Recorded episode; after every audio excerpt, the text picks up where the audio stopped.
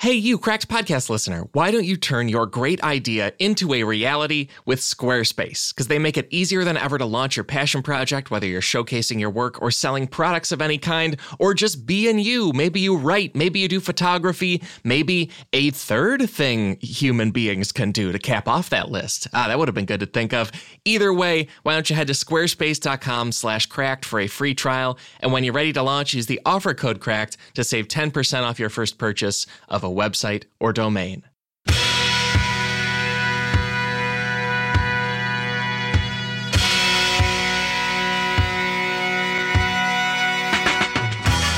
Hey there, folks. Welcome to another episode of the Cracked Podcast, the podcast all about why being alive is more interesting than people think it is. My name is Alex Schmidt. I'm the head of podcasting here at Cracked. I'm also known as Schmitty the Clam. I'm also known as Schmitty the Champ. And I am also, also going to play you a real song from the real past, even though, boy, it sounds fake.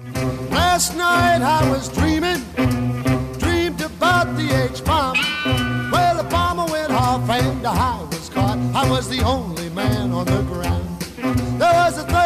women and only one man in town. You just heard a clip of the band Bill Haley and his Comets. Uh, you might know their name mainly because they had a smash hit song called Rock Around the Clock. Most people don't know what the B side of that single was. Yeah, do you guys remember singles and B sides? I don't. I've only read about them, but that was how music used to work. And uh, the B side of this smash hit song that millions of people bought, the B side was called 13 Women and Only One Man in Town. And that's what you just heard a clip of 13 Women and Only One Man in Town. It was released in 1954 in the height of the Cold War. You, you might have heard that lyric about the H bomb and it dropping. Hey, that sounds like a nuclear apocalypse. It is, and that's the plot of the song.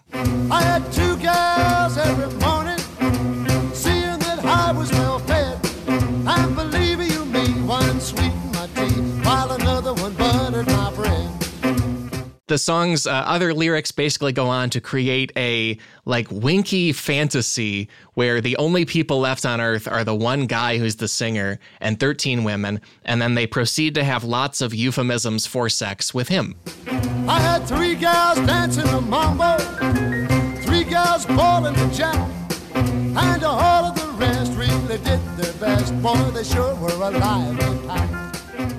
That was the tune people just listened to that in mainstream culture this was not like a weird underground television's adult swim kind of thing it was just what people threw on because it was 1954, and that brings us into our topic. The topic is the weirdest ways America tried to win the Cold War. One more time, that is the weirdest ways America tried to win the Cold War. You know, I love history. That's one reason we're doing this. Uh, but also, we're not just looking at military strategies that the US did and spy stuff the US did to try to beat the Soviets.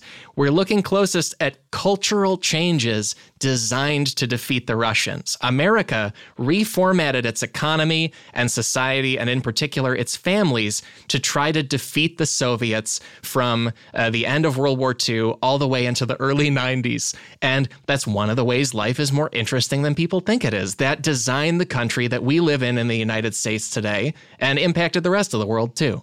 And I got to do this topic at all because listeners like you supported our first ever Cracked podcast tour. Uh, we taped this live at the Amsterdam Bar and Hall in St. Paul, Minnesota, Twin Cities. And I'm thrilled we could tour this show because, uh, as I said when we released our Chicago episode of that tour a few weeks ago, there was a purpose behind doing the show on the road. We didn't do it just to do it, even though that's very fun. I did this tour because I wanted to have conversations that I couldn't have any other way. Go to the places these people are and get to talk to them. And then you loop in people from town because all our live episodes include the audience and they contribute their own stories and facts and amazing things. And so we could do this topic because we went on the road. And I think that's cool. The guests on this show are incredible Minnesota comedians and podcasters that you'll hear about in a sec, and also the top scholar on this exact topic of, of America's cultural approach to winning the Cold War. And she's based at the University of Minnesota. So that, that made this work. It was a whole thing. We did a few visuals in this show. Occasionally, a live episode will project some things to show to the audience. They'll be described in detail in the audio, so don't worry. You'll have a good listening experience. And then also, they are, of course, in the footnotes if you'd like to see them, uh, especially if you're busy now, you can look at them later or whatever. I particularly recommend the picture of a bomb shelter for cows. Whoa, that's a thing coming up. Isn't that neat? That's everything to know going into this. I cannot wait for you to hear this incredible panel and these audience members who I couldn't talk to any other way. So please sit back or sit in your bomb shelter for cows, because again, that really happened. Either way, here's this live tour episode of the Cracked Podcast in St. Paul, Minnesota, with guests Chloe Radcliffe, John Moe, and Dr. Elaine Tyler May. I'll be back after we wrap up. Talk to you then.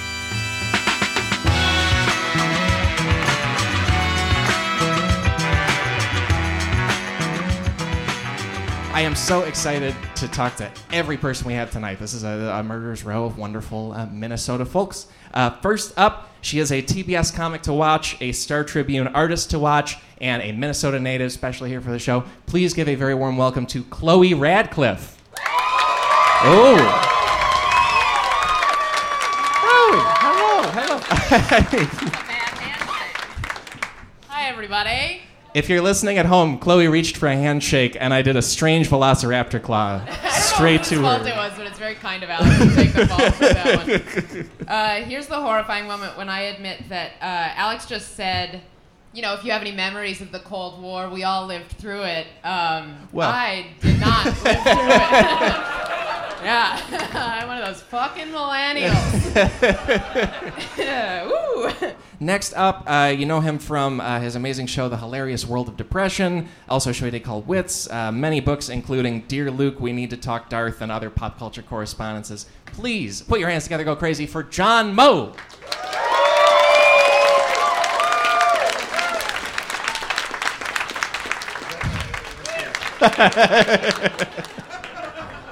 We roll with awkwardness here in Minnesota.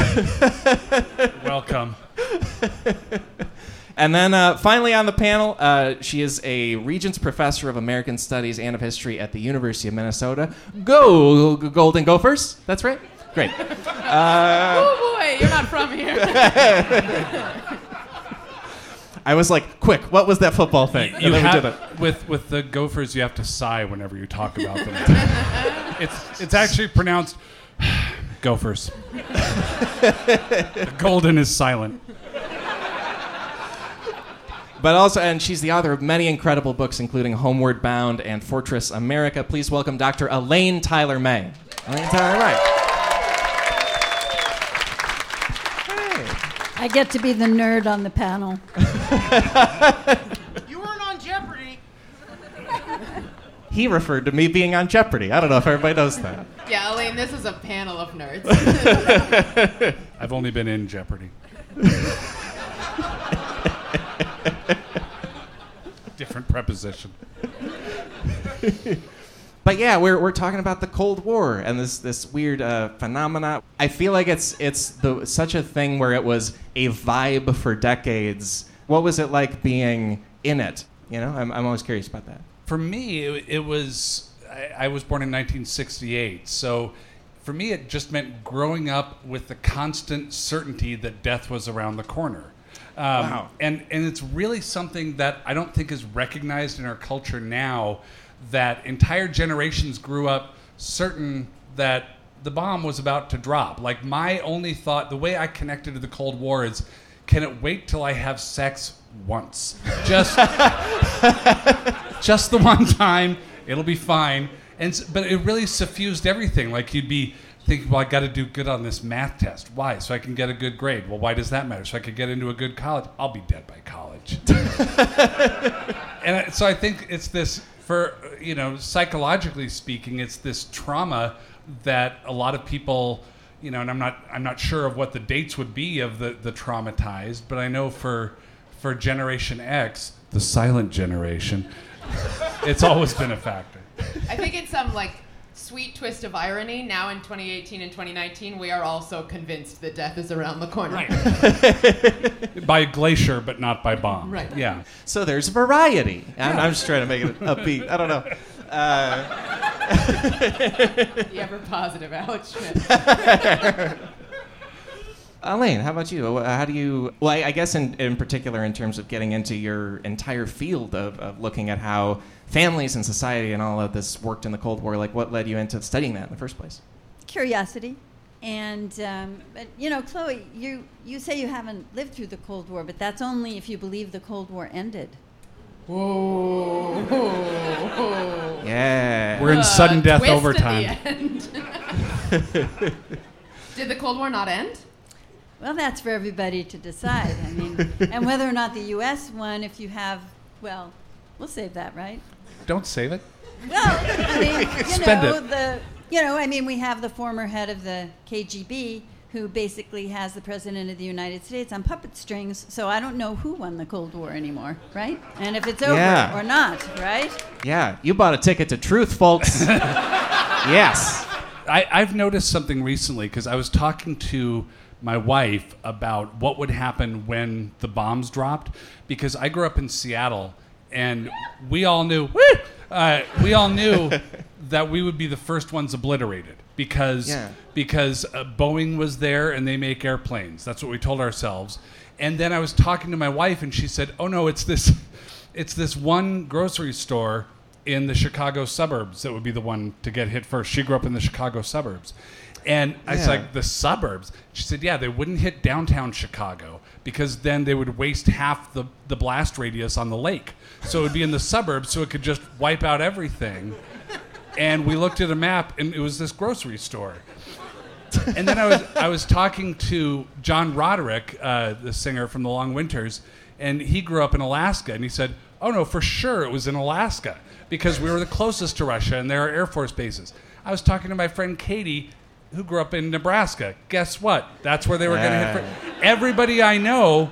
And so today I went and looked up the actual nuke targets. You can Oh, take a wow. look at this. And some of them aren't surprising. Pentagon, you know, NORAD, but then eastern Nebraska, right around Omaha. Minot Air Force Base in North Dakota. Like somewhere in Hawaii because there's like a transmitter there, or there's one in coastal Maine. I got hit twice in, in the Seattle area, nothing about the Chicago suburbs.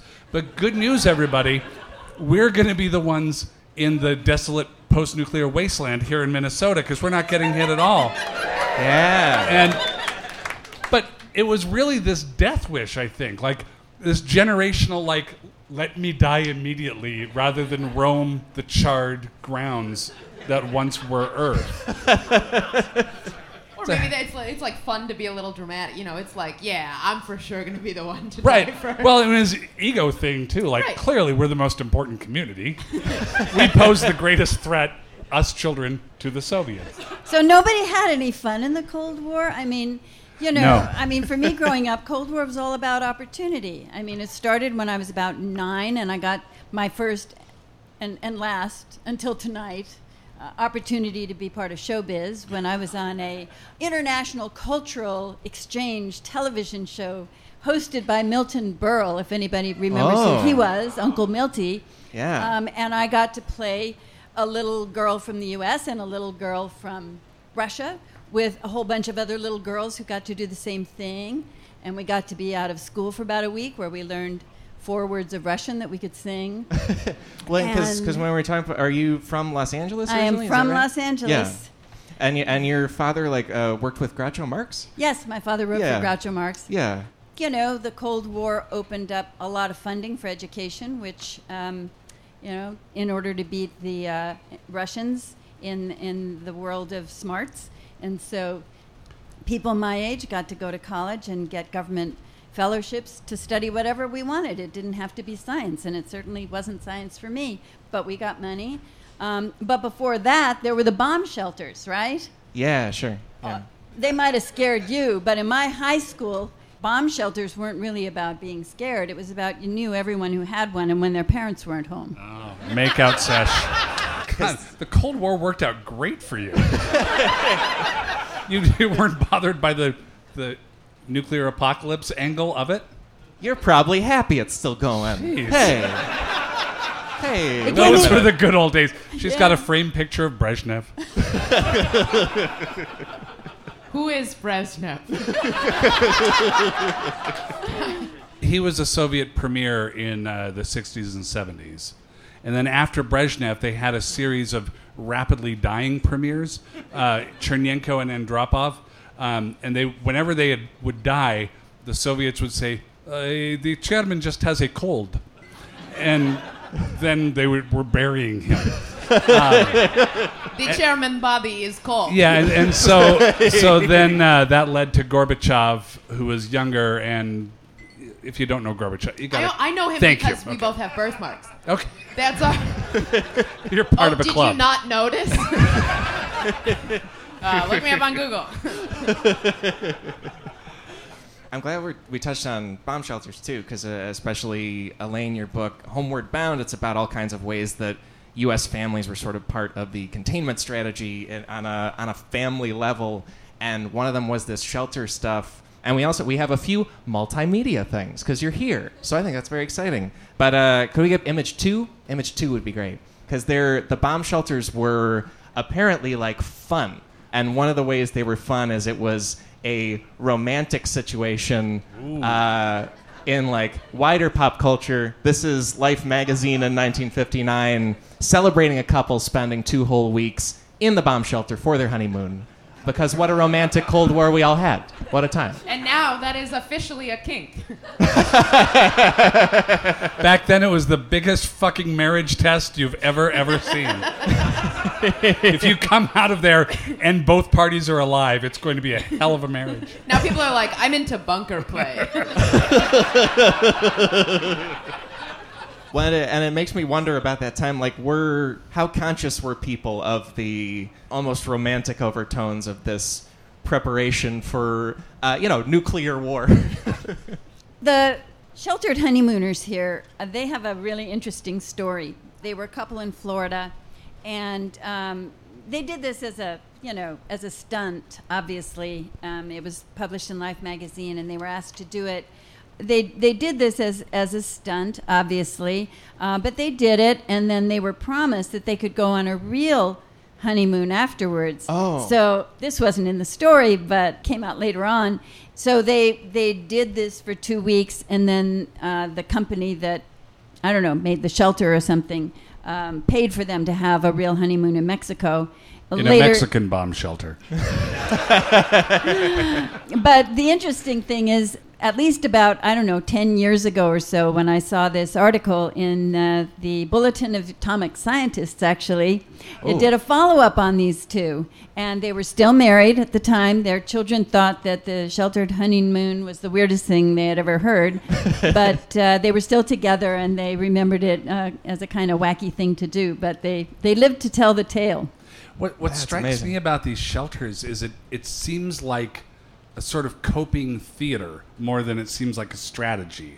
Well, much like the duck and cover drills. Like, did people think if I have this, I'm going to be fine, or was it more of like a I don't know, like an art piece sort of thing?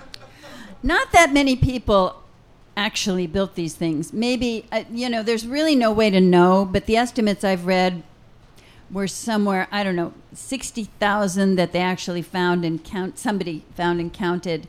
Uh, there was a little spurt at the time of the Cuban Missile Crisis because people did get scared.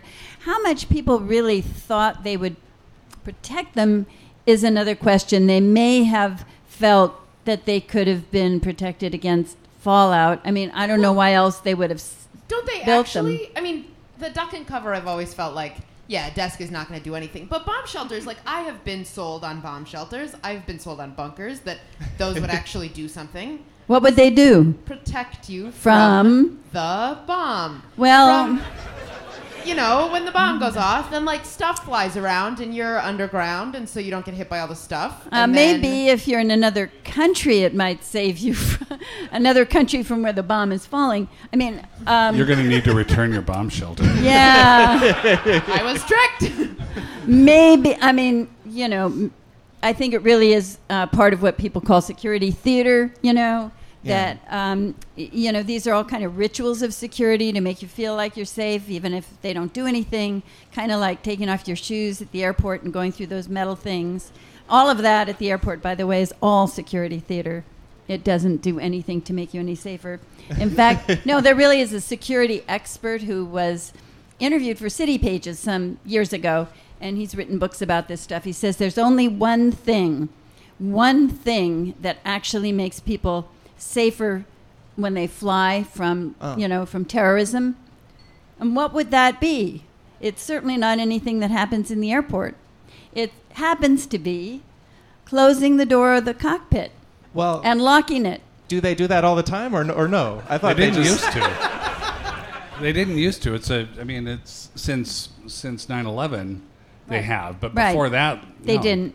Sometimes they would fly So- with Wait, with the you're, door you're open. telling me you're telling me that doors protect against terrorists, but bomb shelters don't protect against bombs. Yes, I'm, that's exactly I what feel I'm like saying. a terrorist could get through a door. Well, bombs Yeah. don't use doorknobs. ah, yes, they don't have opposable thumbs. right. Right. You used to be able to look right into the cockpit just by leaning into the aisle. And Oh. we wore an onion on our belt, as was the fashion of the day.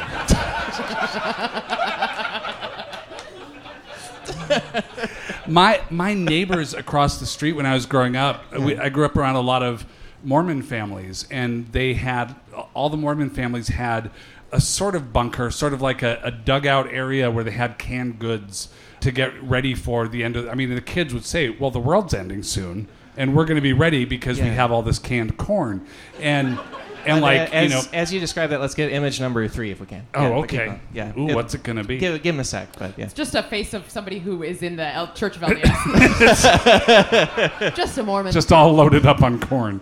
Um, yeah, This there is- you go. Because that's the honeymoon couple with everything they were bringing down for the, the two weeks, just spread out on the lawn behind them. They're so hungry. they love For whatever at home, whatever so that one cans. can is. They they sure dig it. But I mean, but these these families were always very cheerful and they were always very happy and, and close. And I didn't really understand them, and I felt threatened by them. And so I always thought, like, when the bombs come, which are surely on the way, do I run across the street to the Wilkersons' house?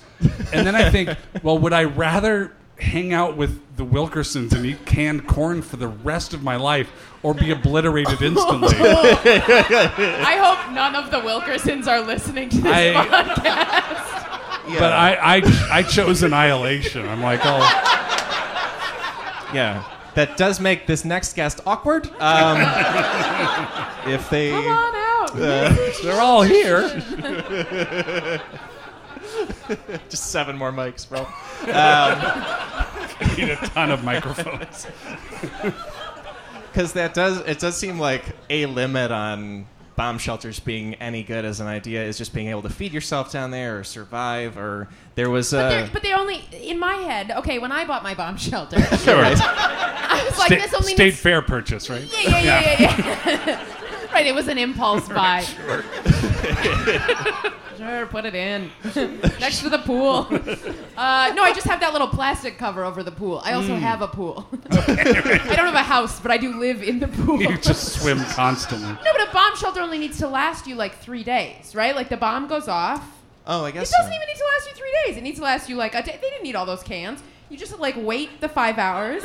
Now, I'm no scientist. the scientist. nuclear winds die down. You walk out and you have all your corn. I, I have a theater degree, but I've been told that, that radiation can linger slightly longer. okay, five days.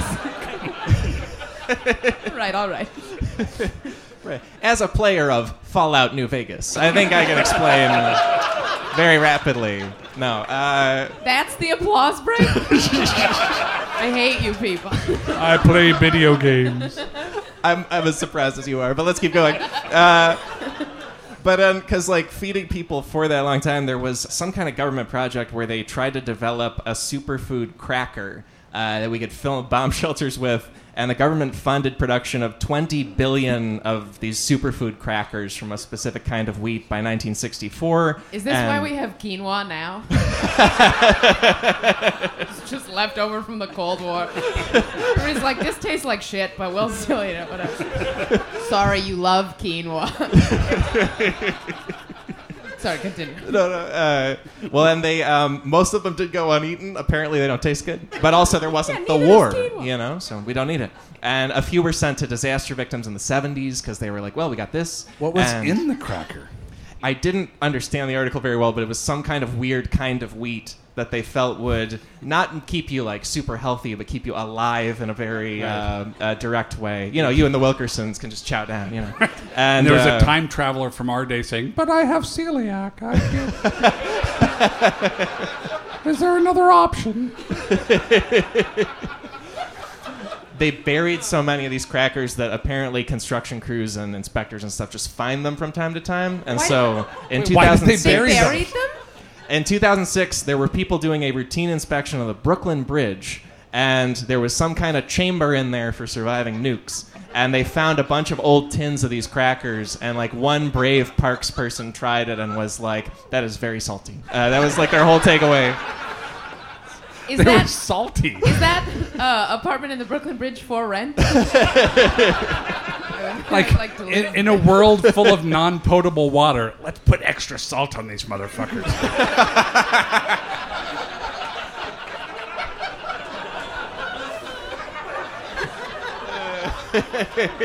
Wait, Elaine, do you know do you know why they made those? Cra- I mean, like other than just or why they buried the crackers? They were, yeah, they were just in some kind of tins and, and hidden places, and, and the idea was we'll just t- when the, when the bombs strike, we will live on these crackers We until are the squirrels? circus world. yeah, no, no, no. You know, I mean, it was it was the era of the cake mix. It was the era of the TV dinners. You know, you could either put Oh, it, yeah. you whatever it was, you could fix it. You could put it in the freezer. You could put it in the fridge. You could mix it with water and and eat it, and or you could put it in your public bomb shelter. And It's the Levittown dream of a new America. it's a it's the it's the prefabricated meal, right? well, and, and Prefabricated and pre-hidden. ah, are you hungry in the post-apocalypse? Go dig everywhere. See if you find a tin of crackers. Try salty shit crackers, only by the government. And maybe you won't find them. It's like a game. It's like a scavenger hunt. It distracts you from your ult- ultimate death. Well, and, uh, and you mentioned Levittown. What a good uh, thing to get into. Uh, Elaine Homeward Bound brings up a lot about, if nothing else, like the suburbs being kind of a defensive strategy. Like apparently there was a Bulletin of Atomic Scientists, hot periodical again, where they uh, they said that we could do. I thought you were saying the name of the Bulletin of Atomic Scientists was Hot Periodical. oh, I want that to be the name. That's the Atomic Scientist singles magazine.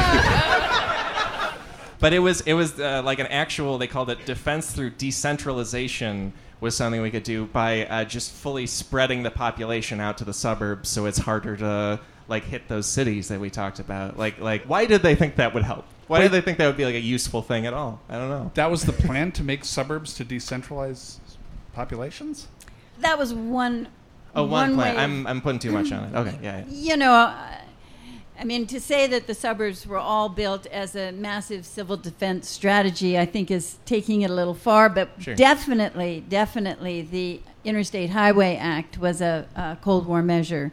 Oh, Yeah, yeah, that's right. right. That was Eisenhower's thing. So that if you know wherever you lived, if you were in the city or in the suburb, as long as you had a car.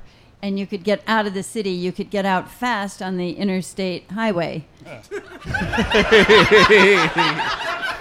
That's what they thought at the time. They, you know, they haven't they haven't been on the 405 in L.A. for a while. You don't know the 405 in L.A. Somebody it- does. was it it's a also- parking lot. Elaine, was it also with the with Eisenhower the idea of moving like missiles and moving military equipment on the interstate? Because that's why I remember it being described as. Could have been. Yeah, didn't work out so much. Is the Cold War over? Might be. Yeah, Elaine's very mysterious. Oh man. and Elaine's a professor too, so like you're looking for a definite answer, and she's like, "Well, what do you think?" Like, oh. Okay, class, there's going to be a test on this in 25 minutes. well, I've always felt guilty like driving on the freeway in part because I'm like, there should be a missile here. I'm just taking up space. A missile moving to a better place somewhere in, uh, let's see, Maine, I think. Well, there was a lot of worry about panic. You know, that people would panic, and so they would all be rushing out to the streets at the same time, and that, you know, the streets and the highways would all get clogged up, and no one could move anywhere, and then the bombs would fall, and everybody's out on the streets and would just get liquidated. But um, uh, but suburbia was was a was a Cold War strategy more in the sense of the lifestyle that it Yeah. promoted. That you know what what was the Cold War? You know the cold part of the Cold War was a propaganda war.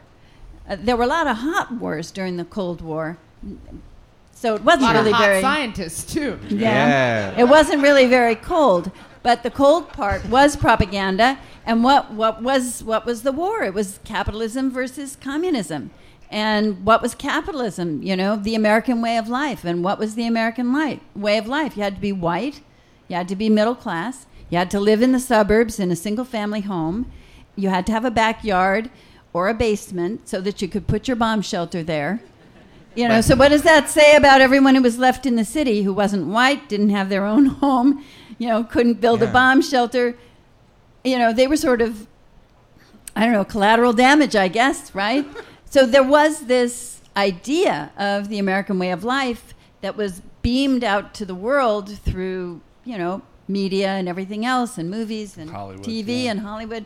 That was what America symbolized was the home, the, the consumer oriented home, the nuclear family, Right. uh, the heterosexual couple with their children, all of them learning from movies like Bert the Turtle and Duck and Cover uh, how to survive when they're riding their bicycles down their suburban streets and, and the flash comes, you know? And so then they learn what to do. And as the host of a depression podcast, it didn't work out. like the people who grew up in those worlds didn't do all that well. Really, as a result. Spoiler alert: we're all fucked up. There's there's so many amazing things there. For one, uh, Stephanie, if you want to pull image number four, that would be great because that that propaganda war was insanely explicit. Like they really did. It's it's going to be a picture of the kitchen debate of Nixon and Khrushchev, where they they just walked through. It was 1959, and uh, they just walked through like a model of a kitchen. Arguing about, well, American uh, microwaves can do this, you know. Uh, well, Soviet ones. Oh, no microwaves. Washing right. machines. Uh, Washing machines, yeah, yes. we put all the food in the washing machines. But a, it's amazing that, that that this was as explicit as it was. That they were just like, no, we will we will defeat the enemy, not mainly in Vietnam and Korea, but through like just better uh, uh, production and and uh, impressing each other. And then they had to stand and uh, argue with each other like that, which is just funny to me. Well, I really it was like it. it was sort of a crystallization of these conflicting viewpoints because you're coming off World War One and World War Two and these shifting alliances that happened in there and treaties and it was all very complex. But Yeah. but when it's all over, people were able to reduce it, I think, to you know A versus B, you know Soviet Union versus USA, capitalism, communism, and it seemed simple. So like you could get you could Oh. you could go on a tour of a kitchen with these two dudes and have them get into it in front of. I, it looks like a washing It machine. really does look like a washing machine. yeah, it could Yeah. be some sort of circular oven. There's also I'm just noticing. This is great podcasting, folks. Um, and a sincere fuck off to our listeners at home. And of course, it, it was never that simple as as A versus B, but I, I think we were all able to think of it that way. Yeah, I also well for one thing, uh, listeners at home, there will be footnotes where you can find this stuff. Uh, but also, I'm just noticing above the washing machine, there's a box of detergent or something where the brand is just called SOS, which That's the Russian detergent. Yeah. the American detergent was called Oh, what the fuck?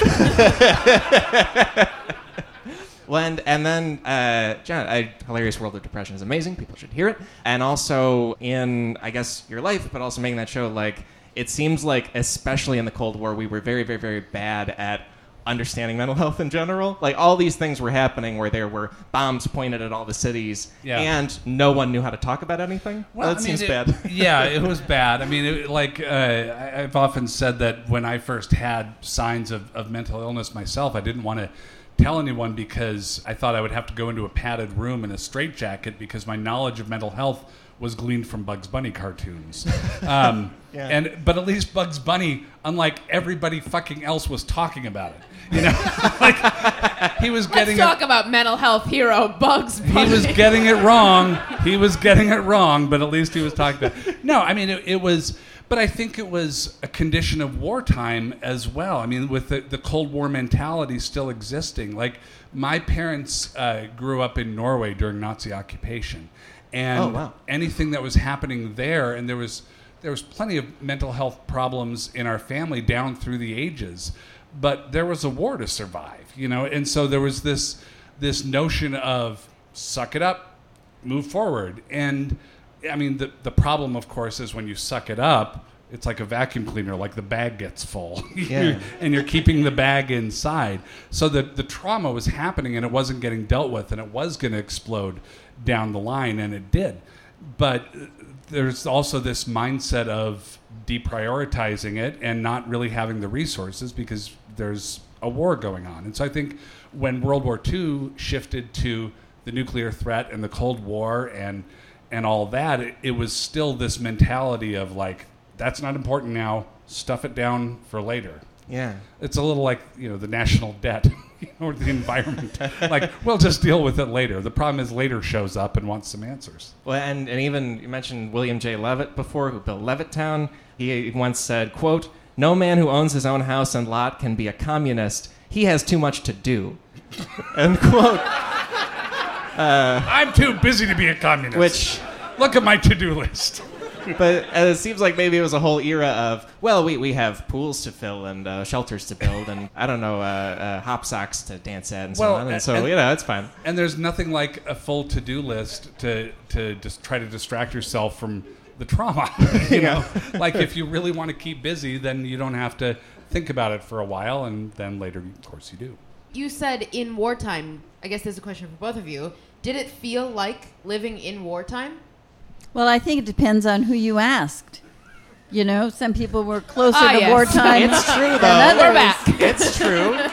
Yeah, I mean, it didn't feel like wartime to most people during their daily lives, except for when they started to get preoccupied with the kinds of fears that were, you know, generated in in the, um, you know, in the atmosphere. I mean, I think there were moments like the Cuban Missile Crisis when people really did feel they were living in wartime, when they really felt there was going to be a nuclear war, that there was going to be an exchange, and uh, people who were fighting on the ground or who had who had family members who were still around the world in various places that were still occupied after World War II or in new wars like you know Korea and Vietnam, then it really did feel like a war. And, and coming out of Vietnam too was this phrase, the domino effect. If, if Vietnam falls to communism, what else is going to happen? And that idea of this thing is going to lead to this other thing was very prevalent. Like I was maybe 11 or 12 when the Soviets invaded Afghanistan, and that felt like okay, this is how it starts. You know, there are like it's the Middle East, sort of. There's uh, you know a series of events are going to start to happen, and you know we were boycotting the Olympics in Moscow. This is going to turn. You know, this is how it's going to start. This thing I've been waiting to start eventually will start, and the the logic of you have missiles eventually they're going to go off you know you don't have a thing and have it never do the thing it's it's built to do. Well, sometimes you have children. you have children and they never do what you built them to do. Um, my son is in attendance at the show. Hi charlie. Um, That's a joke for all the parents yeah in the audience. oh kids. Um, but yeah like it was it was never i feel like i'm in wartime. It always felt like wartime was about to begin a few ways I feel like the Cold War in particular, it was made very material, literally tangible for kids. Uh, for some reason, uh, major cities in the 1950s, a lot of them printed dog tags for kids. And so this was in the event, yes, ooh, exactly.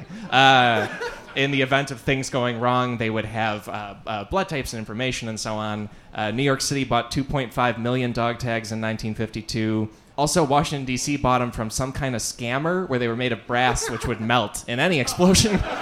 Uh, so, not a patriot, not a sponsor either. You know, we don't like them. I don't know. I think that guy's kind of a hero. Like, okay. I'm not going to be part of your ghoulish facade. I'm going to. Yeah. But I am going to make money off of it. Yeah. Right. It's not a bad What, scam. was the idea to help kids who were injured, or were just to identify bodies? I believe both. Yeah. Uh, and then there was also a, a very small thing they tried. It was called Operation Tat Type, which uh, was a. The idea was quote a walking blood bank. And in uh, Lake County, Indiana, in 1952, they piloted it, and all the school kids had a tiny tattoo under their left arm of their blood type. And so, I again agreed. And so, like doing things like that. Wait, so you could snatch a child off the street and drain them? Is that the idea? right, right. yes, you just open your mouth and latch onto their neck and Man, just. I was born at the wrong time. But then, well, and like Elaine, you describe our current security theater. I feel like this is like like real dark theater that doesn't make us safer and, and messes with every kid's head. If like if you're being given a dog tag and you're like, why? And they're like, oh, you know, death, and like that's it. like what the fuck, you know? It seems like this was a whole era of people constantly getting messaging like that in Well, I, really won- crazy I wonder how much of it is related to the, the term war. And Elaine, m- maybe you could help me figure this out. But, like, I mean, just as we've had the war on terror for so long, which seems to be a war against an emotion. We've had wars on everything. We Yeah. had we had the Cold War. We had the war on poverty. The war on drugs. drugs. The war on what else? Yeah, and it's eh, terror, and it's it's War on terror. and so you can justify these things saying, "Well, we're we're in a war." Right. yeah. Well, we usually were. Oh, yeah. The one definitive thing Elaine will say all night. She couched it with usually though. all right. But we There's weren't- going to be a see- historian out there who's going to argue with me. But we weren't yeah, in a she war. knows a lot about this. And that, We yeah, weren't yeah, in a war yeah. on against drugs or, or poverty. I mean, those were issues, but like, war was the word. yeah, yeah. I mean, was Yeah. It that? gets it gets people energized. yeah. We're also we're currently gripped in the war on Christmas. Uh, you know, a very critical conflict that uh, we're just trying to hang in there with. We'll Yeah. kill Santa one of these days. That, That fucker's red had it. bastard. He's had it too easy for too long. That's right. I want to kill Santa. Put that on your podcast. I think we just did. Uh, there we go.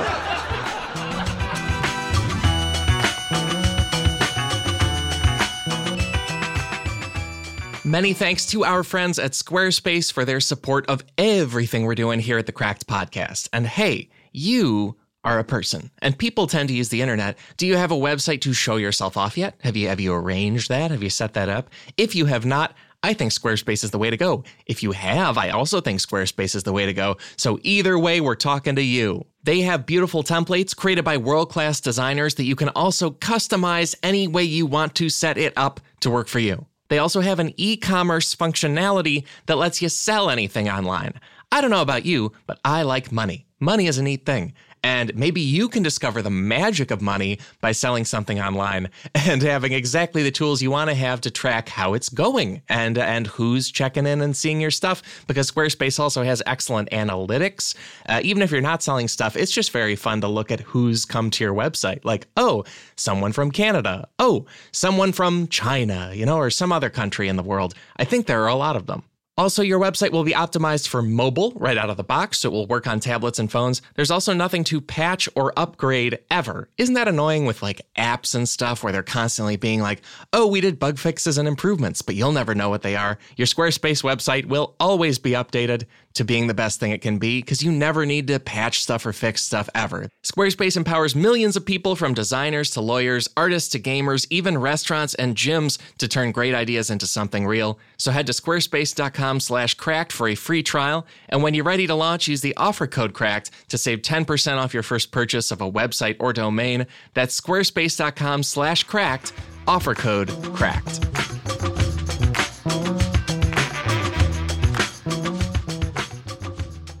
Were a lot of very strange ways that pop culture was being used to try to uh, hold us together and to try to defeat the Soviets. And in your book, Homeward Bound, Elaine, uh, you pull out the, it was called the Win a Future contest, which is, it's kind of pop culture, kind of propaganda, but it's one of the craziest stories I've ever seen. Uh, do you want to speak on it? It all started in Italy because there, There was an election where the communists were gaining a lot of traction, and the U.S. government was very concerned about that and wanted to keep the communists from taking over Italy. And so they started sending care packages with very deliberately labeled that they were from the United States, and they were sending them all around Italy to distribute to the Italians to supposedly psychologically bribe them into rejecting communism because communism wouldn't be sending them these whatever Right. these care packages, but also in the care packages were these letters that Americans were invited to write to insert into them to tell the the people of Italy why capitalism was great and consumerism was really the way to to have the good life and that capitalism would provide that and communism would not. And like an the- essay contest, kind of. Yes, wrote the and then there was uh, citizens, you Just know, people, Citizens who didn't speak Italian.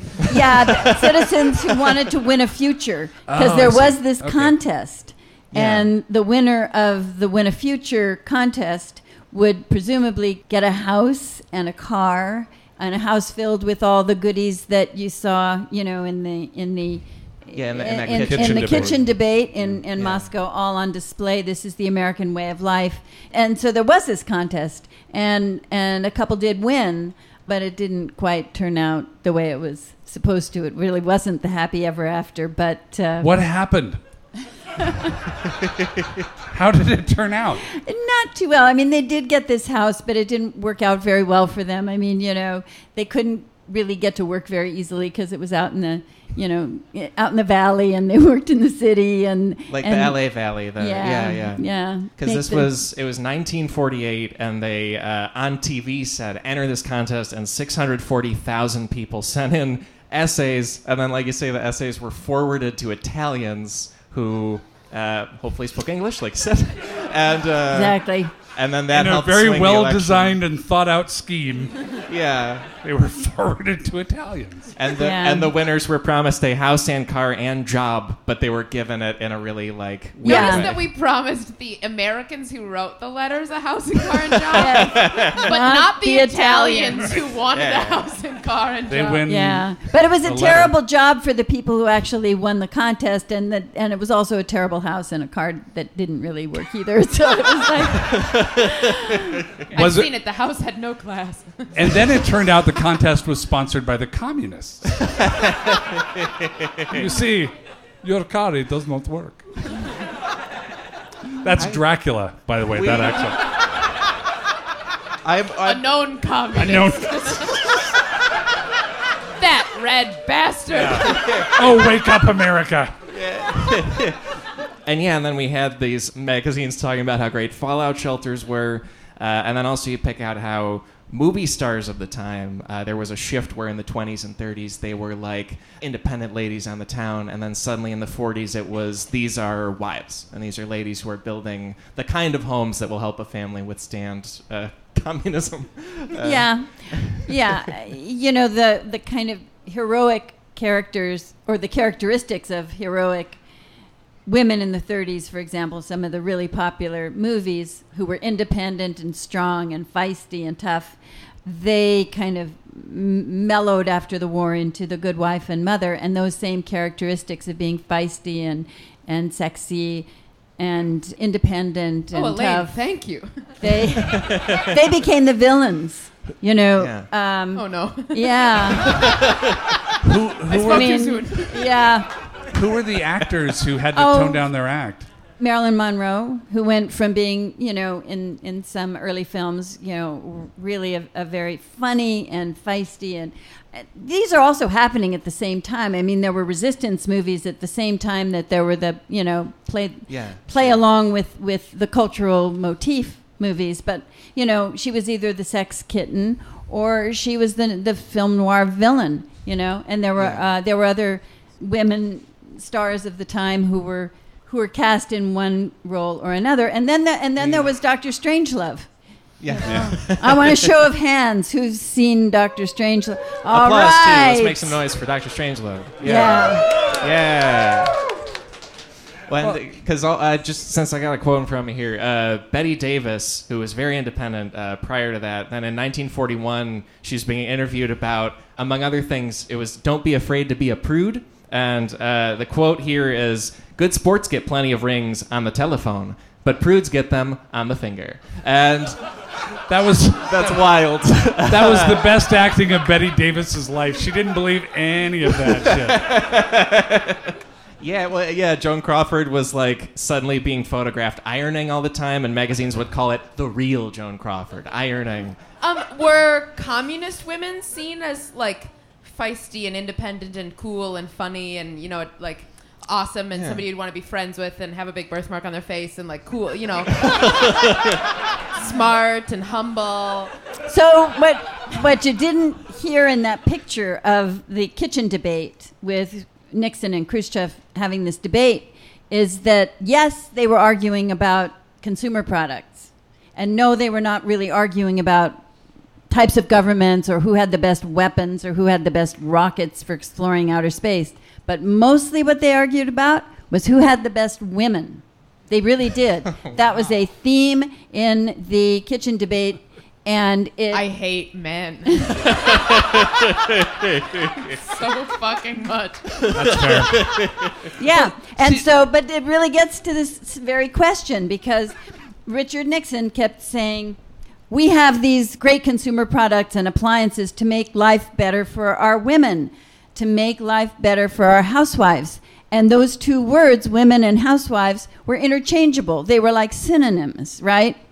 And the whole idea of a woman was she was a housewife and her life was going to be made easy and lovely because she had these appliances that gave her all this free time to run around after her children and and change diapers and things like that. But what Khrushchev said in answer to that was, quote, "We don't have that capitalist view of women." And then he went on to say, he said that. a lot of, a lot Yeah, of cheering he for said Khrushchev that. in this house. And, All right. and then and then he went on to say that the women of the Soviet Union they were tough and strong and independent and they were out working side by side with their men in the factories and in the industries and making Soviet Union strong and they weren't these wimpy well he didn't use that word but they weren't they weren't these Powerless. housewives who were who were confined to their homes just doing meaningless housework just using their their appliances. But of course, what we know is that in both countries, women were one. They were all out there in the paid labor force because Soviet women, like American women, had to help bring in money to support the family. And women during these years of the highlighted housewife, Yeah. uh, they were actually out in the paid labor force. And secondly, we also know that they were all doing double duty. The Soviet women and the American women would come home and have to do all of the laundry, make the dinner, take care of the kids, and had all the domestic chores too. So in actual life, their lives were not that all different, but in the ideology, they had very, very different ideas about what Wow. women did. Can I just say, for the record, I live in New York City, and I would frankly rather have a washer and dryer than a boyfriend. If you have to work in a factory to get it, Honestly, fine. okay. Well, that I mean, what I keep thinking about too is like capitalism and communism are are terms that are complicated terms, and I don't think people spend a lot of time thinking about like, well, this is what a capital-driven economy looks Yeah, like. This is you know, this is what happens when the state is larger, and you know, the communal. It, it just seems like Yankees versus Red Sox to a certain extent. Like I, I don't remember people putting a lot of thought into economic theory during this time and any kind of similarities. But I think what, what followed, though, like you have two leaders arguing in a kitchen over what's superior. What, what that, I think, gave rise to was in the 80s this sort of vapid, we're all sisters and brothers let's do an exchange trip to Russia and, and hold hands kind of thing. Yeah. You know, I did that in 1957 on television with Uncle Milty. Yeah, that's right. We all held hands and sang and danced. Yeah, but but ni- neither, neither That was in the midst of the Cold War. It was one of those cultural moments, you know, like You like both like the kitchen Yeah. debate. Elaine, you're really holding on to this, aren't you? You're I am indeed. It was my moment of glory. Everything's been downhill ever since. Well, and that and that's amazing that like we, we like you say we think of those two sides as so split, but they could have come together on we're kind of sexist and we have like similar economies in some ways, and all- those aren't great things as a bridge, but we got something, you know? we're all comrades. Hey. We all have missiles, and we subjugate women. Yeah. I'm not pro sexism. I don't know what that reaction was, But- but, Yeah, I- let's do feet to the fire here. Down boy, oh boy. but I Women, remember. yes or no? I remember too, All right. though, like like Doctor Strangelove was was fantastic and and such a smart and kind of and not even all that cynical of a movie, just sort of a, a brave movie, I thought. But I remember when Red Dawn came out. Ooh, yeah. Wolverines. and and the, I felt like that was when things got really cynical because I I watched that with my friends. We were maybe like 15 years old or so at the time, and like I didn't know a single person who bought into it. Like we all went there for the camp value of it, and then you know, Oh, wow. the Rambo movies and everything. And like I mean, Red Dawn is a movie that is based on the premise that when the Soviets invaded, it would be in central Colorado Right, right. and then fan out from there. you say that like it's crazy, but the Rockies are beautiful. Well, the Rockies are beautiful. I would just think maybe someone would see the plane coming at some, at some point. Um, but it, it, it struck me that, like, in that kind you know, it's easy to kind of gloss it over, but in a post Watergate world where everything had become a little more suspect, Right. that that there was a lot of eye rolling about that kind of 80s to 90s era of of uh, American Cold War propaganda. Because it, it is so strange that suddenly Red Dawn and Rambo movies, all these things came around. So we'd have like movies where, where individuals defeat communism Right. because because it was they were all in the mid 80s, like 84, 85 for Red Dawn and and uh, uh, Rambo First Blood Part Two. And so like the the war was almost over, right? like Yeah. we- maybe we didn't know, but Well, we were did- about yeah, to win. we didn't know. Yeah. But then Rambo was in Vietnam, but then he was going back to Vietnam. And, Right, to and win that it is- later. that Yeah. movie has the most bizarre premise. Why, 10 years after the Americans lost the war in Vietnam, why are the Vietnamese holding on and torturing these prisoners that Rambo has to come and save? I mean, it, it- the logic of the film is Right. so completely bizarre. It, it makes it makes absolutely no sense, right?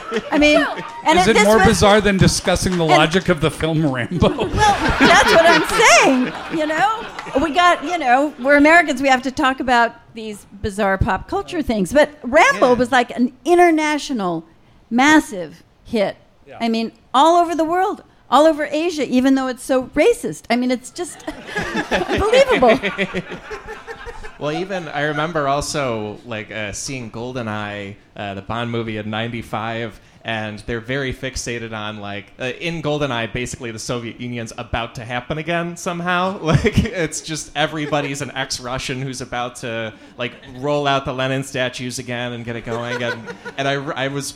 Very thrown because I, I I was very little and didn't know that was a thing anymore. It was like, why are we doing this? well, they rebooted Roseanne. So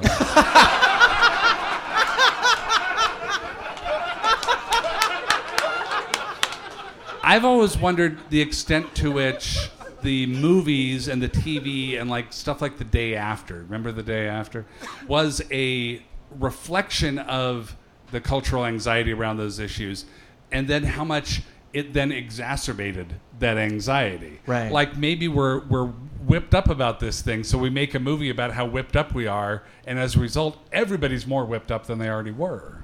Yeah. I think that the whole civil defense effort really did nothing more than create more fear instead of instead of reassurance. But there's always the the back door is always humor, and Dr. Strangelove is the best example of that that I can think of. But in the U.S., the Cold War humor was always about sex. In the Soviet Union, it was about death.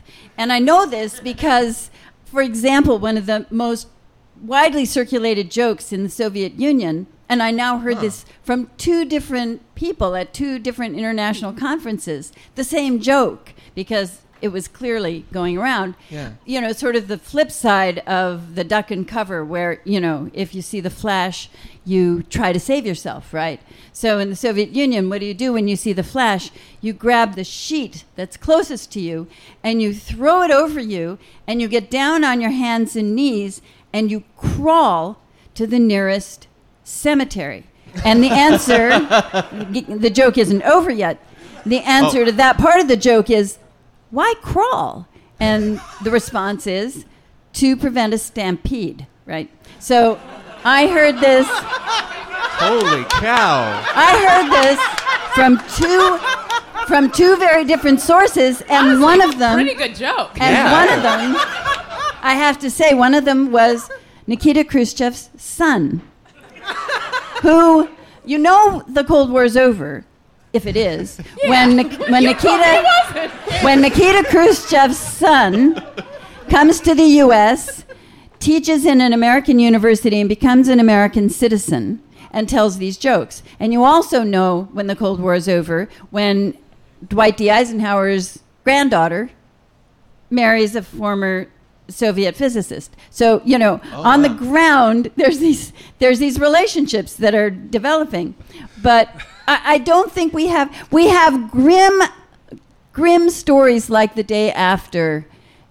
The flip side of those are like Doctor Strangelove and all of the jokiness, the Atomic Cafe and um, the anatomic bomb, and all of these, you know, sexualized images of the Cold War. But in the Soviet Union, Cold War humor is about death. Which is why the parody of Red Dawn, Red Dong is not a porn, it's a comedy. so, I thought of Red Dong like half an hour Oh yeah, ago. yeah. Oh man! So first of all, That was any- good. That was good. anybody who thinks they have a dark sense of humor, you ain't shit compared to all Soviets. yeah. We can we can learn that from, from that lesson right there. Yeah, our tour show in Moscow is going to be fucked up. Oh man! It's going to be crazy. There's another uh, uh, fun image here. Can we get image number five, Stefan? Because uh, that overall thing of the Cold War being very heavy on like sexual content and vibes and, and stuff. This is uh, uh, from a civil defense pamphlet and also from Elaine's book, where it's a warning about kinds of radioactive rays. And so it's three like three sexy ladies. Uh, it's an illustration, but they're all in sashes of what like isotope it is. Alpha, And- beta, and gamma. Yeah, those are invisible rays. You know, so if you're um, if you're a, a, a government civil defense bureaucrat and Yeah. you're writing a pamphlet for the public on fallout and you want them to understand about fallout and you're giving them all these instructions how do you illustrate fallout if these are micro, not microscopic i- basically invisible rays that cannot be seen with the naked eye and hardly even under a microscope So, from what I understand, if you have alpha rays, you're going to be pulling your own hair out. Beta rays, your head will become dislodged and roll onto your shoulders. And gamma rays, she looks fine. yeah, she's okay. yeah, Yeah, but that's how she gets you. Yeah. You're like, I'll go with Gamma, I guess. What's the, but what's what's not up here on the screen is what the illustration, the text next to the illustration says that fallout is made up of alpha, beta, and gamma rays. There they are, ladies and gentlemen. Dangerous. women. Dangerous, dangerous. However, they can be dangerous if they're used for weapons and if they make bombs. But if they're harnessed for peace, if they're harnessed for peace, they can make life Yeah. a lot better, right? so So, so what's the message? Don't Marry play them. in the fallout. marry them, Marry, marry yeah, them, Marry And- them. Yes. Oh, I marry took that in a very BDSM direction. Yeah. I don't think these are the kind of gals you marry. Oh, but then, but see, then they become Not good girls. really head girl, anyway. Uh. yeah, you're always having to prop her head up.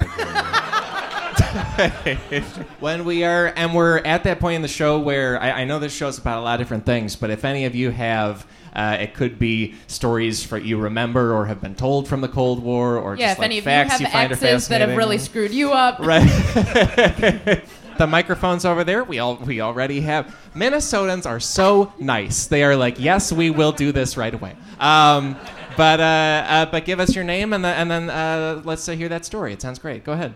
Okay, my name's Annalisa. hi annalisa. Uh, my grandfather actually made the infamous uh, nuclear bomb cake that, if anybody knows about, um, i don't know that cake. it's actually been featured in a cracked uh, video, oh YouTube no. video.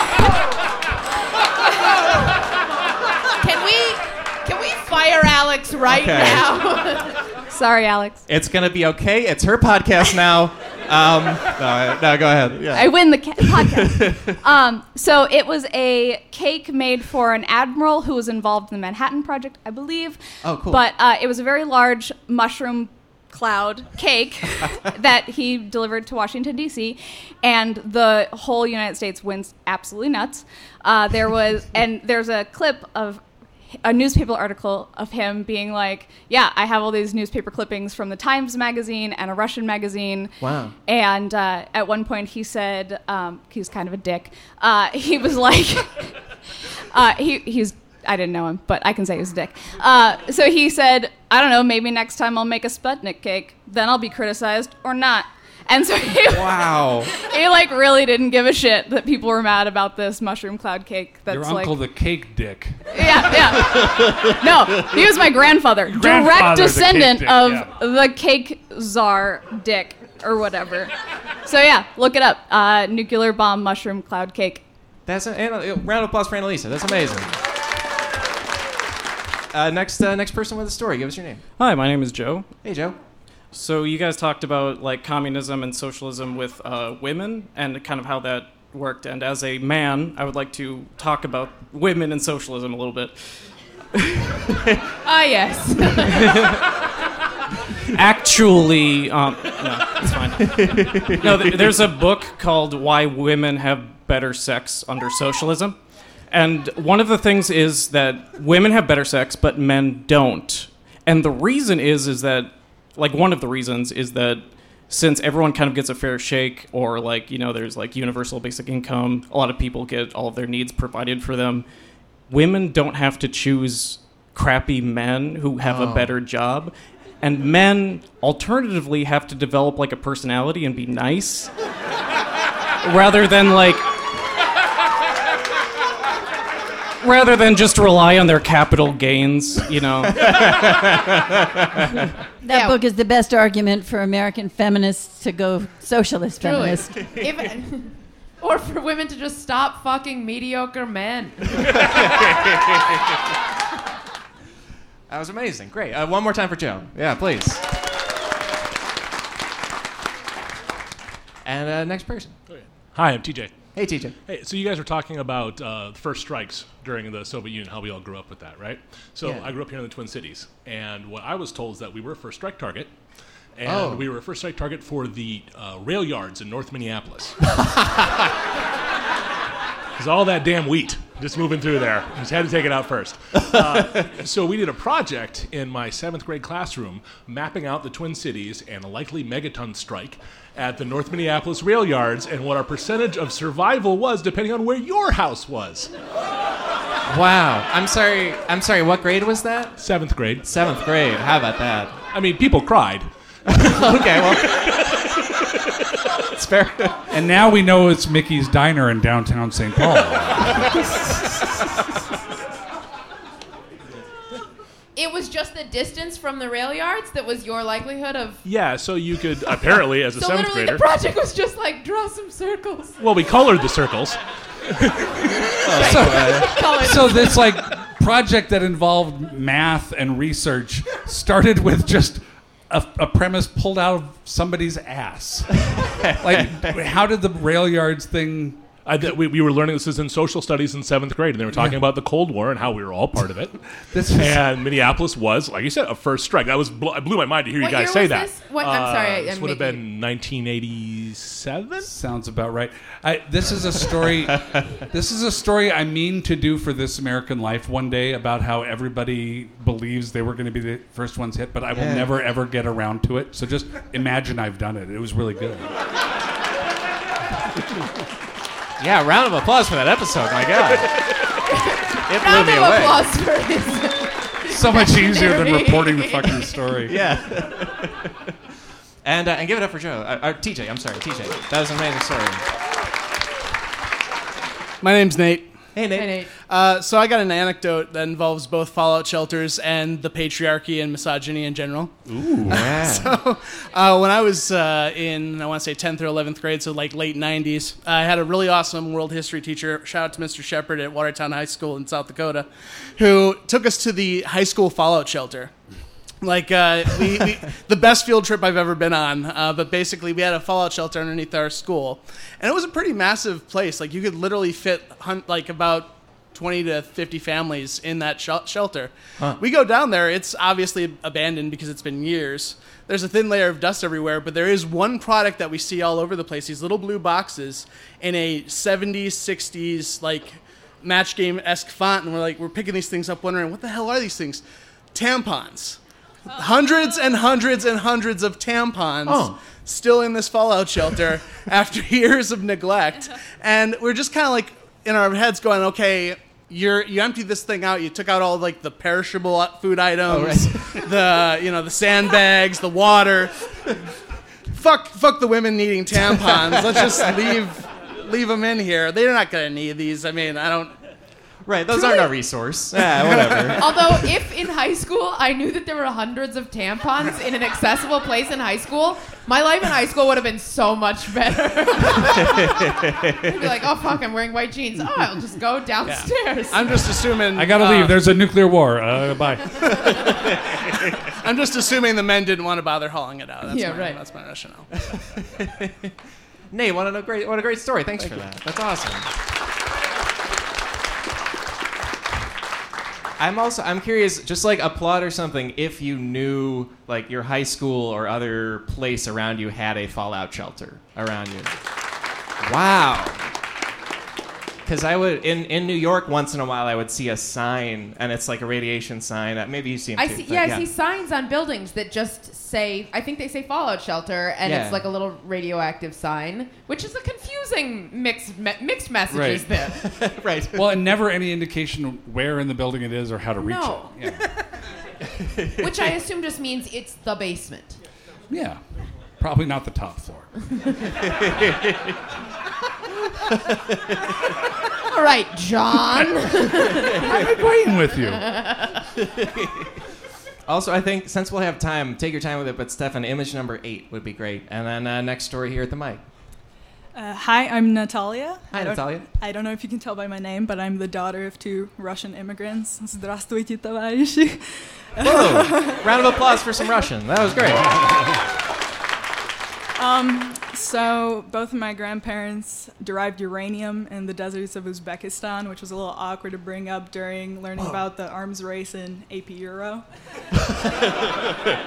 Uh, so yeah, when my parents immigrated here, they were so shocked to learn that Americans were in such a tizzy about the Cold War. They were like, "Guys, like the Russians all died already in the last two world wars. We weren't really that concerned about it. You guys." And they're like, you guys were like hiding under desks and building bunkers? That's wild. yeah. So now my uh, my dad's just a programmer who works from home and pets a cat slowly, like an ultimate James Bond villain. So I think so what you're saying is Russians are the bad ones. Now we wait. um, I did also want to say one thing about um, women in Russia, which is that Yeah. while everyone was still a misogynist asshole at home, women were had access to STEM education that still isn't available in the U.S. Like, I mean, my grandma and grandfather both derived uranium, and she was also a highly regarded intellectual. And like, my mom went to a specialized math institute, and just that kind of like mass education of women on that scale, like Yeah. in STEM at the college level, like my parents couldn't believe that like you know only like what like 10% of women like study programming here in the US like it's crazy So what you're saying is Russians are the good guys. This sounds like one of Elaine's lectures. Wait, I have a question though. So you're saying, so you were saying that your your parents were surprised at how freaked out people were about the Cold War it, because, am I understanding this correctly? Because Russians sort of felt like, look, we're not really a threat. Is that? yes no 100% they were like we can't even produce coats to survive our own winters we're not going to actually kill any Wow. americans How Like- did? But so, what did your grandparents think of it? Because they were a part of, from our perspective, they were a part of the Cold War effort. You know, of the of the Russian effort to win the Cold War. Do you know how they felt about Um, that? I think for my grandparents, maybe the threat was a little more real. Like more, Sure. you know, before They were like, we're doing good work. like Khrushchev is like part of Thaw era, which is like they're like we're softies now. We're like we can't really hurt anyone. But before then, they were like, okay, we probably will kill our entire population in order to hurt the U.S. So maybe it's a real threat. wow. Oh wow.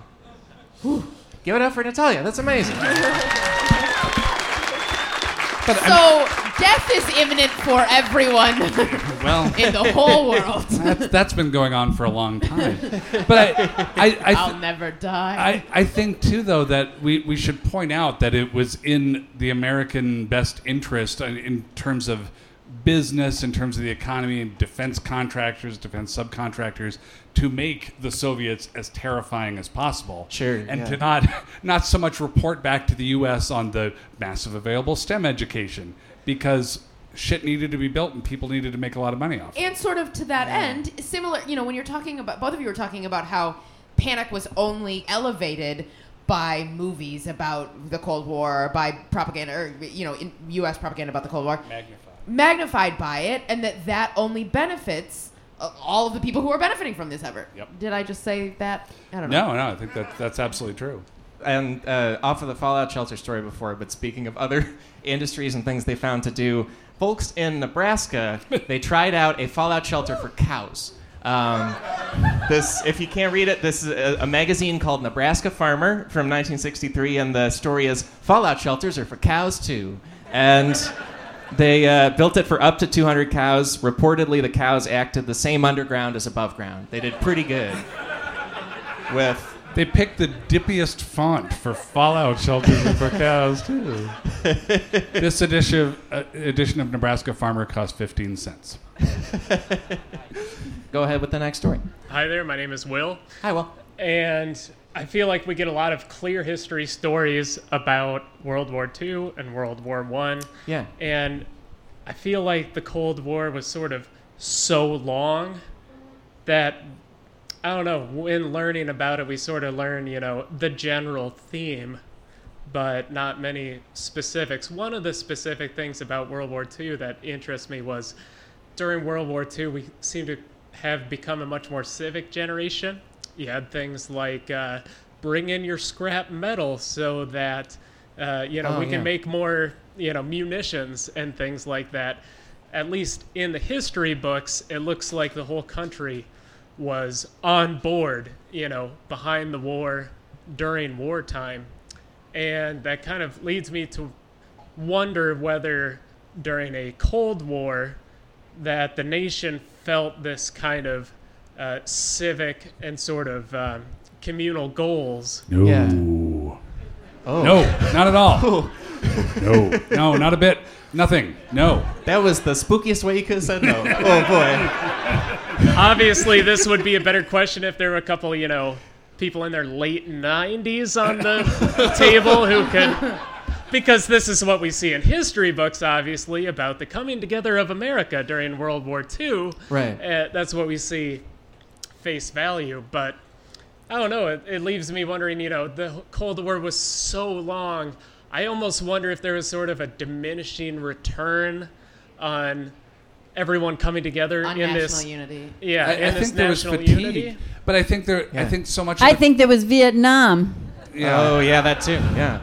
Wow. Elaine with the truth bomb. But so much of the Cold Big War was setback. based around consumerism being better than the, the communist socialist model. So, you know, if we all rallied together around something, we're, you know, that's not us. So we all rallied together around to like Gordon Gekko. things. Yeah. But, Buying but Instead cars. of uh, you know donate your tin cans to make more munitions. Right.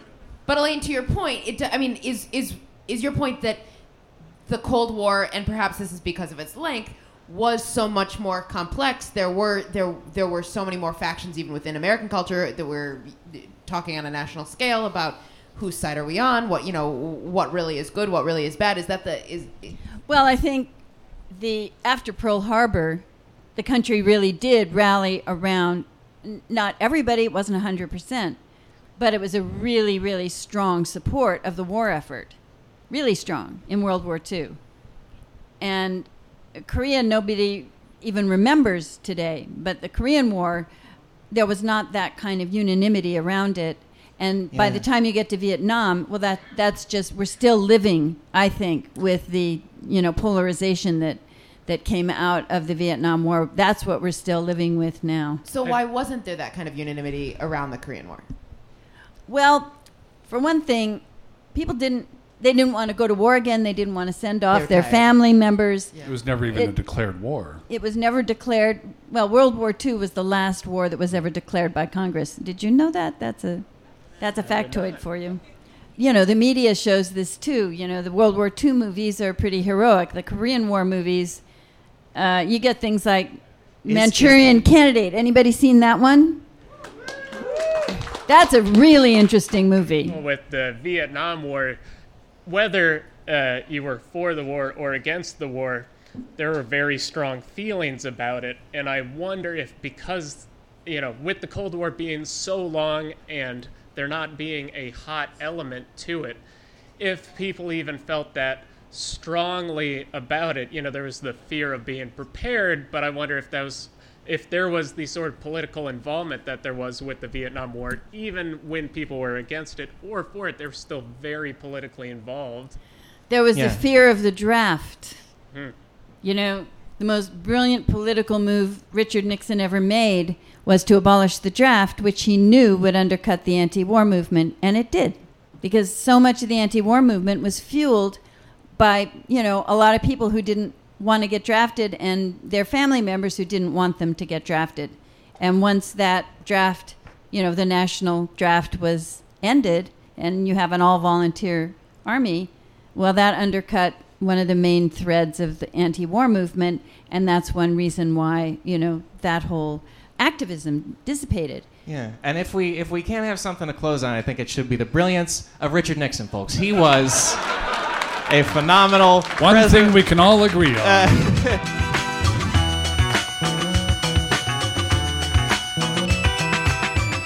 Folks, that's the episode for this week. My enormous thanks to Chloe Radcliffe, John Moe, and Dr. Elaine Tyler May for just being so smart, so funny, so sharp in the moment and uh, and making this a delightful experience. Also, the whole audience at Amsterdam Bar and Hall. A thing you may not know is we taped that show in St. Paul in the middle of April, and there was a blizzard. Middle of April blizzard, very fun. But people packed the venue anyway. It's partly because it turns out St. Paul is all above ground tubes, so you don't have to go outside when you go from building to building. But also, it's because they're just really wonderful folks who made the trip, and I can't thank them enough.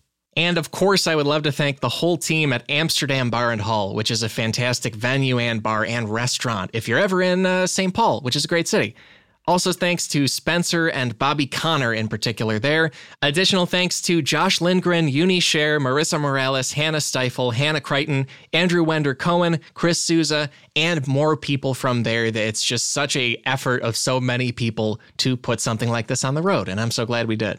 And in our footnotes, you will find the sources for all the material from our show, also the images that we picked out. You can see this shelter where they had a honeymoon, and uh, you can also see the kitchen debate between Nixon and Khrushchev, where they both like pointed at an appliance and are like, "Our system of running the world is better." Really wild that that happened in real life.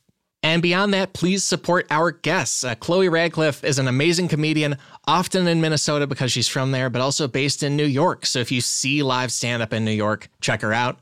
John Moe is a a pretty legendary author and podcaster and comedian. I am I'm still amazed I got to talk to him at all. He does a show called The Hilarious World of Depression that is just doing good works. Like it's a comedy show and it's making everyone happier with their brain at the same time. And I believe they have a, a new season on the way. They're also looking for your support because it's public media. Uh, so anything you can do there, check out The Hilarious World of Depression that we will footnote and I highly, highly recommend the works of Dr. Elaine Tyler May, that scholar from the University of Minnesota that we got to talk to, in particular, her book, Homeward Bound American Families in the Cold War Era. It's it's a fantastic work of scholarship. The pictures of this time, uh, like obviously I wasn't alive then, but but some other people were around in the 50s and, and so on. And either you will love remembering that stuff or you will love getting to see it for the very first time. And beyond that, our theme music is Chicago Falcon by the Budos Band. This episode was engineered live at Amsterdam Bar and Hall and edited by Chris Souza. If you love this episode, that's great. If you hated it, let me know about it on social media. That's right, social media, a space where people sent requests for what city we should do live shows in, and we got a ton from the Twin Cities. So that's why we came to St. Paul and, and next door Minneapolis, right there at uh, kind of the top of the Mississippi River. I had never been there and I had the best time.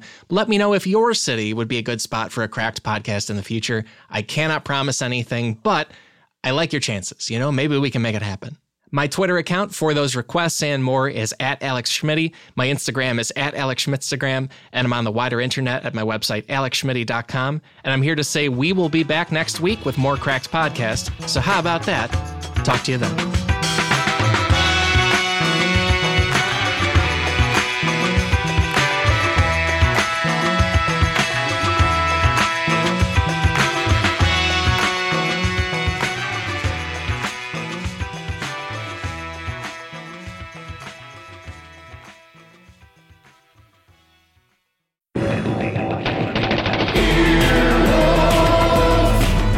This has been an Earwolf production, executive produced by Scott Aukerman, Chris Bannon, and Colin Anderson.